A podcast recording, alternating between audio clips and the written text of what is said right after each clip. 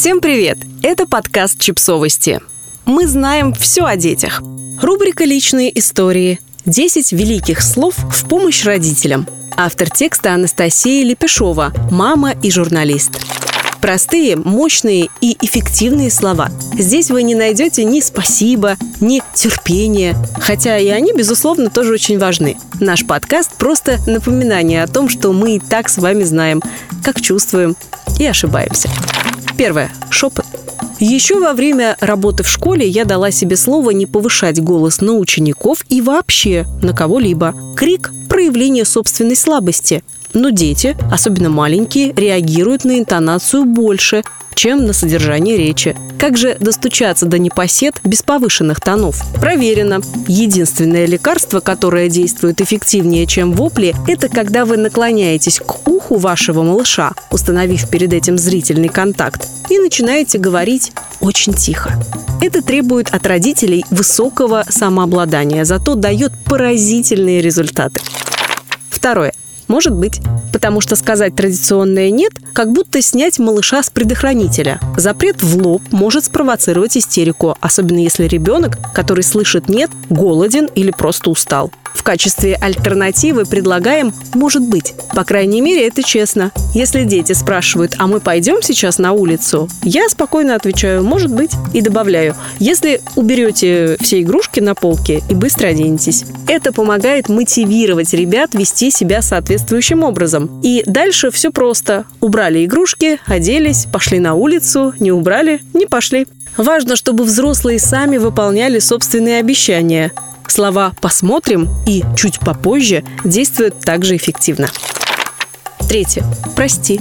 Взрослые тоже ошибаются. Что поделать? Мы не боги. Мы готовы принести свои извинения родственникам, друзьям, коллегам по работе. И наши дети нуждаются в вежливости не меньше взрослых. Это моделирует уважительное отношение к окружающим. Детям очень нужно видеть именно такое общение. Хороший образец задает формат поведения в будущем, а еще помогает понять, что никто в этом мире не идеален, что, в общем-то, правда.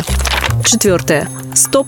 Сигнал, останавливающий ребенка, прерывающий его действия, которые мы хотим прекратить, и подсказывающий, что делать вместо этого. Если дети носятся по квартире, достаточно произнести «стоп» и дать инструмент. Сядьте за столом и сложите пазл, постройте замок. Условьтесь с малышом заранее, что стоп-игра действует на всех без исключения при любых обстоятельствах. Все действия прекращаются, если игра не по правилам, становится опасной, неприятной, слишком шумной. Главное, не злоупотреблять этим сильным инструментом, иначе он перестанет быть эффективным.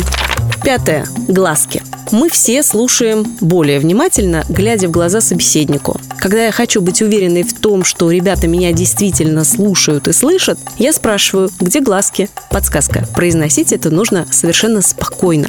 Лучше ласково, с улыбкой или нейтрально, иначе дети просто не захотят на вас смотреть. Кому же захочется встретиться взглядом со злым и вопящим человеком? А как только детские глаза прикованы к вам, вы владеете детским вниманием. Шестое.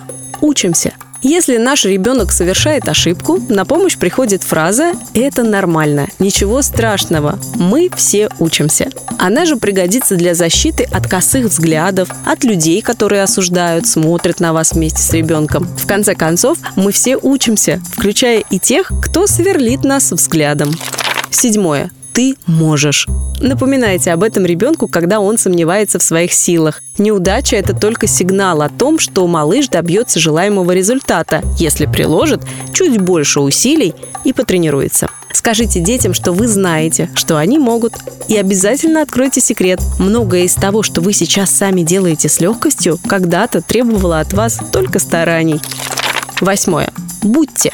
Когда дети задают вопросы, подарите им свои глаза и внимание. Когда малыши о чем-то рассказывают, слушайте. Будьте со своим ребенком. Это так много значит для маленького человека. Как-то по дороге домой из детского сада мой трехлетний сын, задавая уже 101 вопрос, понял, что я отвечаю машинально «да», «нет». Силы после рабочего дня на исходе. А разговор мне все-таки хотелось поддержать. В итоге я услышала настойчивое «Ну, мама, говори! Ты не говоришь!» Дети сразу чувствуют, насколько мы погружены в разговор с ними. Девятое. Всегда. Неудивительно, что там, где дети, всегда шумно и неспокойно. Случаются истерики, убираются подальше сладости, отменяются развлечения, но некоторые вещи остаются неприкосновенными, и наша любовь к детям в их числе. Очень важно сказать им об этом. Особенно в те дни, когда что-то пошло не так. Чувства измотаны, а силы на исходе. Это часть вечернего ритуала перед сном. Я обнимаю сына и говорю ему, «Мама тебя очень любит и всегда будет любить, что бы ни происходило». Детям очень важно знать и слышать, что наша наша любовь к ним безоговорочна и безусловна, постоянно, нестираема, всегда. Десятое. Смейтесь. Многие вещи, которые нас, как родителей, раздражают, скорее всего, не были бы такими, если бы мы просто могли посмеяться над ними. Хороший хохот – замечательная кнопка сброса, если хотите, выключатель. Правда в том, что эти 10 слов помогают не только родителям, так что будьте сильнее, приобщайтесь к родительскому лексикону. Подписывайтесь на подкаст, ставьте лайки и оставляйте комментарии. Ссылки на источники в описании к подкасту. До встречи!